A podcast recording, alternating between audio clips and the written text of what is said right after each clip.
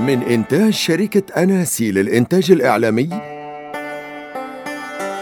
وتنفيذ شركة Real Dream Creation.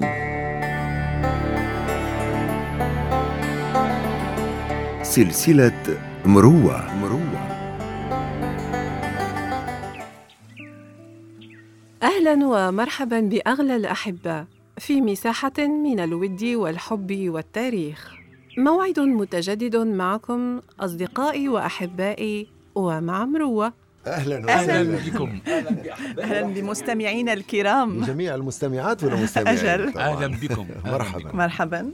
مروة التي تترجم اسمها بكل وضوح. من خلال قيمنا العربية الجميلة سلوكاتنا الإيجابية مثل التواضع والكرم والصفح والكثير الكثير من القيم العربية الثابتة والأصيلة وكما يقال يمكن للإنسان أن يدخل قلوب الآخرين دون أن ينطق بكلمة واحدة إذ يكفيه سلوكه الناطق بالصفات الكريمة والأخلاق الحميدة. هل تظهر المروءة على ملامح الإنسان برأيك أنور؟ شكرا آه، آه، ذكرى على هذا السؤال. آه، بكل تأكيد صاحب المروءة تعرفه من مشيته مثلا من عينيه وتنعكس المروءة على مظهره الخارجي بكل وضوح. ربما أخالفكم الرأي قليلا فلن أعرف الرجل الشهم النبيل إلا إذا تكلم على أن يكون الكلام مقترنا بأفعال طبعا. آه وجهة نظر. صحيح آه، أنا أحترم رأي سندس ولكن آه، في الحقيقة التجارب مع الناس والمعاملات المتواصلة معهم عبر السنين آه، آه، تجعلك تحكم على الكثير منهم آه، من خلال مظهرهم يعني من خلال طريقة حديثه من خلال ابتسامته من خلال عينيه خصوصا نعم. آه، أنا في الحقيقة أركز على العينين. أفهم الإنسان يعني. يفهم لغة العيون. نعم. رائع محمد. نعم. بالنسبة لي شخصيا المروءة تتجسم على الوجه أها. جمالا ونضارة ونورا. صحيح. آه، سمعت محمد؟ وتترجم أيضا من خلال الكلمات. وبالتأكيد الأفعال دائما أبلغ من الأقوال. بالتأكيد فعلا بالتأكيد. فعلا صحيح. فعلا.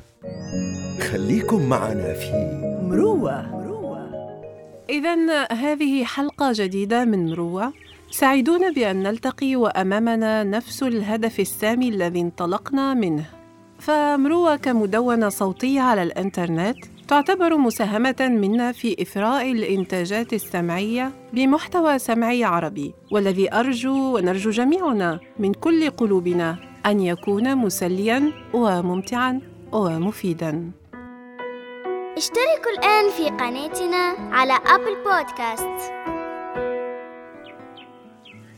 ومن خلال هذه المدونة الصوتية أيضاً نرجو أن نساهم في إحياء قيمنا العربية الأصيلة. والآن ها قد حان موعد دراما أيها الأحباء لعلكم متشوقون مثلي للأداء الفني الجميل. فلننصت إذن حكمة شيخ. حكمة شيخ.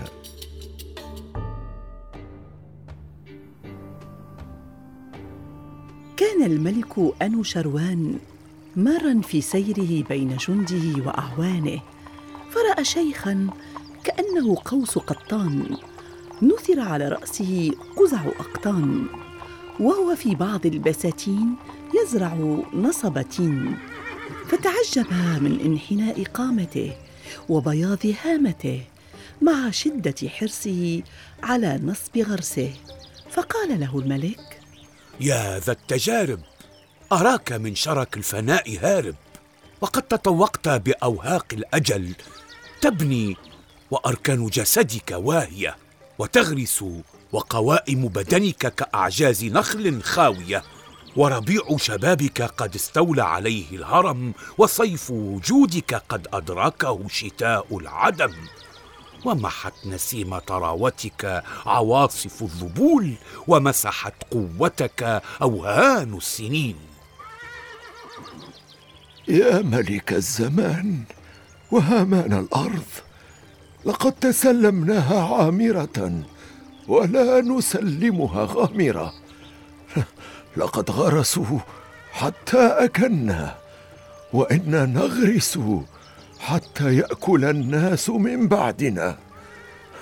يا مولاي لو أن الثاني ينتفع بما أنشأه الأول حتى يصير به مستغنيا لافتقر أهل كل عصر. أيها الشيخ الجليل لكن الحديث الشريف وهو قاعدة عظيمة تقول لا ضرر ولا ضرار. ما أرفق الله تعالى خلقه باتساع الآمال إلا ليعمر بها الدنيا. ولو قصرت الآمال ما تجاوز الواحد حاجة يومه ولا تعدى ضرورة وقته. فأعجب أنوشروان برجاحة عقل الشيخ الفان وحسن خطابه وسرعة جوابه. فقال له الملك. أعطوه أربعة آلاف درهم. ها؟ ايها السلطان. إن الغراس يثمر بعد زمان وإن غراسي أثمر من ساعته. صدقت صدقت. اذا أعطوه أربعة آلاف أخرى. وأعجب من هاتين القضيتين. أن الغراس يثمر مرة يا مولاي وغراسي يثمر مرتين. يا شيخ إن أمهلك الزمان حتى تأتيني ببكورة هذا البستان فأنا أقطعك خراجة.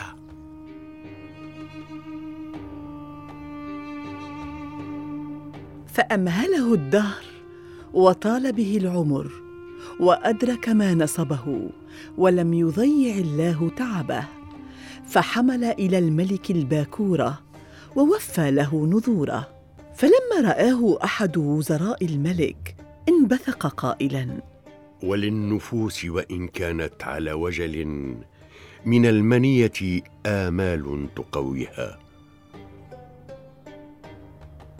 يا مولاي إنما أوردت هذا المثل ليعلم مولانا الملك الأجل. إن الدنيا يا مولاي وإن كانت طولا زائلا وحائطا مائلا فهي مزرعة للآخرة وهي الدار الفاخرة. وإن الله تعالى وجل جلاله ولاك هذه المزرعة. وعلق بأوامرك العلية ما بها من مضرة ومنفعة. وحكمك في البلاد وملكك رقاب العباد.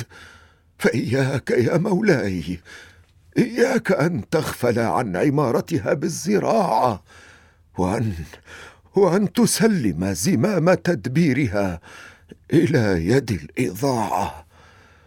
فكلما كلما تعمرت الضياع والقرى استراحت الرعية وتوفرت الخزائن واطمأن الضاعن والساكن وقلت المظالم. إن الإنسان دون هدف كسفينة بلا دفه كلاهما سينتهي به الأمر على الصخور. وأنت شيخ نبيل الأهداف عالي الهمة واسع الحكمة. فمن أين استلهمت كل ذلك؟ وكيف وصلت إلى ما وصلت إليه وأنت في هذا العمر؟ تعود على العادات الحسنة وهي سوف تصنعك. ولا تخف من الموت لكن عليك أن تخاف من عدم المحاولة.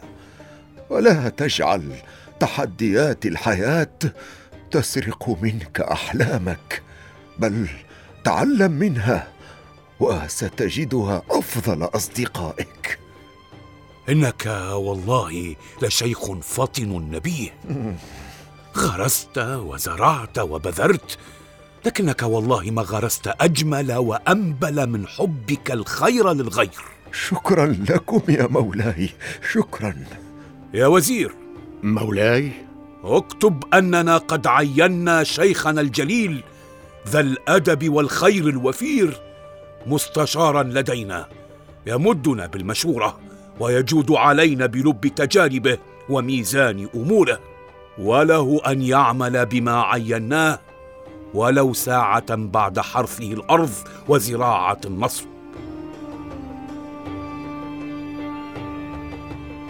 وعاشت تلك المملكة سنين طويلة في خير عميم وحصاد وفير ولم يبقى عاطل واحد في تلك البلدة فسقى الجميع صغارا وكبارا وشبابا أرض بلدتهم من عرق جبينهم فأثمرت وأينعت أجمل قطوف الأرض وأنبل معاني السمو والتكافل والتعاون. حكمة شيخ. حكمة شيخ.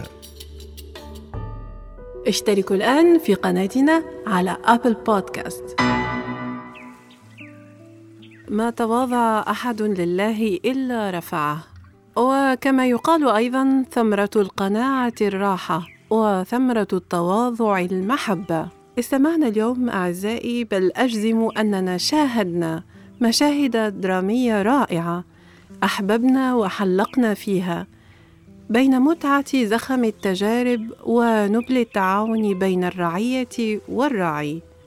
شكرا لكل الممثلين الرائعين الذين يبدعون أكثر فأكثر ومن حلقة إلى أخرى. شكرا أنور، شكرا شكرا شكرا. سندس، شكرا محمد. العفو العفو ذكرى محمد كنت ملكا ذا سطوة وهيبة وجاه، لكنك أعجبت بالشيخ الجليل وعينته مستشارا لك.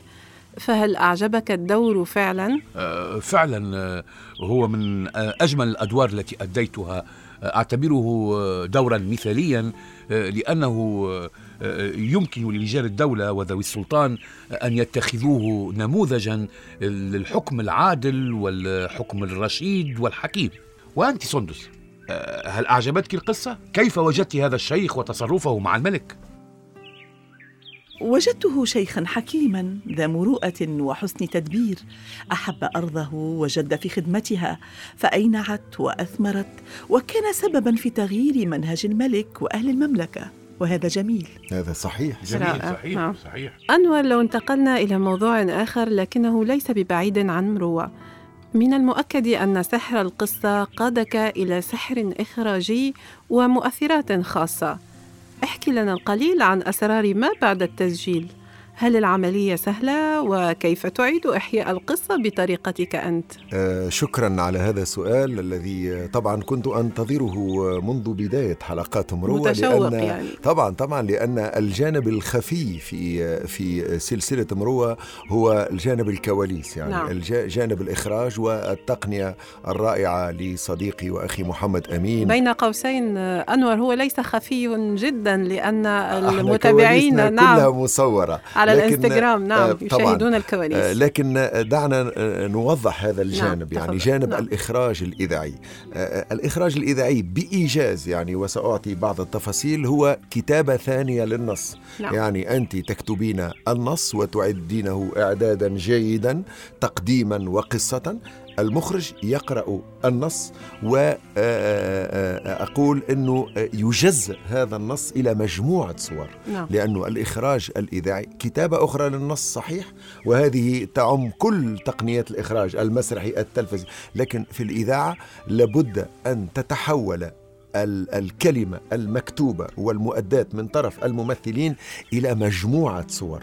يعني أنا عندما أستمع إلى آه، جهاز الراديو أو عبر الانستغرام أو غيره يجب أن تتشكل في مخيلتي مجموعة صور نعم. هذه الصور يصنعها المخرج في تفكيك النص إلى جزئيات يعني أعطي مثلا لما تتحدث الراوية وتقول وخرج الملك صحبة جنوده فلا بد للمخرج أن يصور ما تقوله نعم هذه الراوية المسيرة ويعني. الخيول و... وأحيانا أخرى المخرج يلتجئ إلى إثراء ما كتب وهذه الكتابة الثانية إلى إثراء ما كتب من طرف الكاتب وهو سيادتك يلتجئ المخرج إلى إضافة كتابات أخرى نعم. و آه، آه، يعني مؤثرات نعم. أخرى وحتى يتدخل في المنطوق بالفعل يعني يطلب من الممثل نعم. مثلا أن يضيف كلمة آه، آه، لا لا لا أنا لست مصدقا أنا الارتجال يعني أثناء الأداء. يرتجل نعم. كلمات تساعد المخرج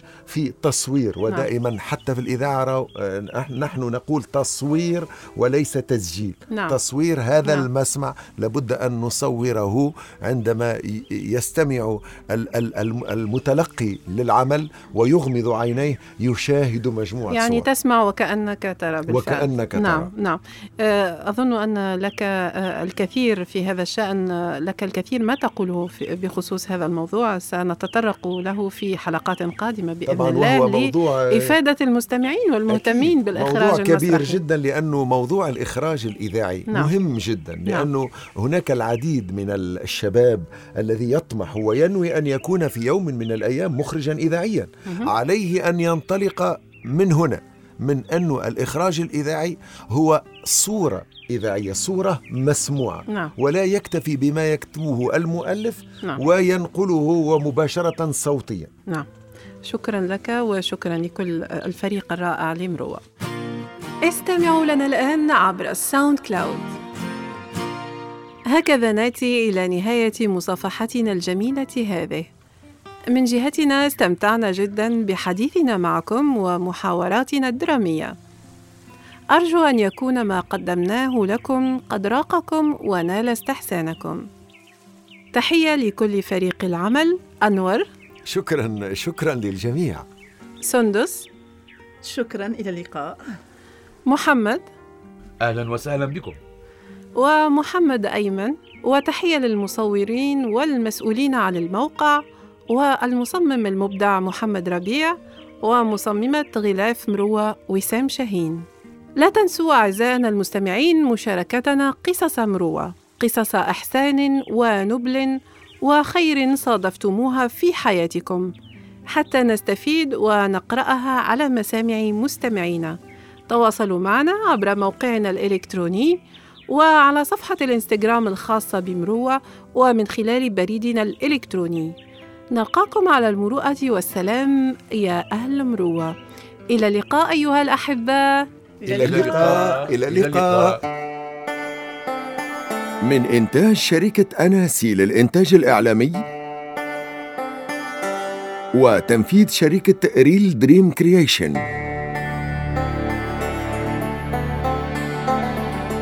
سلسلة مروة.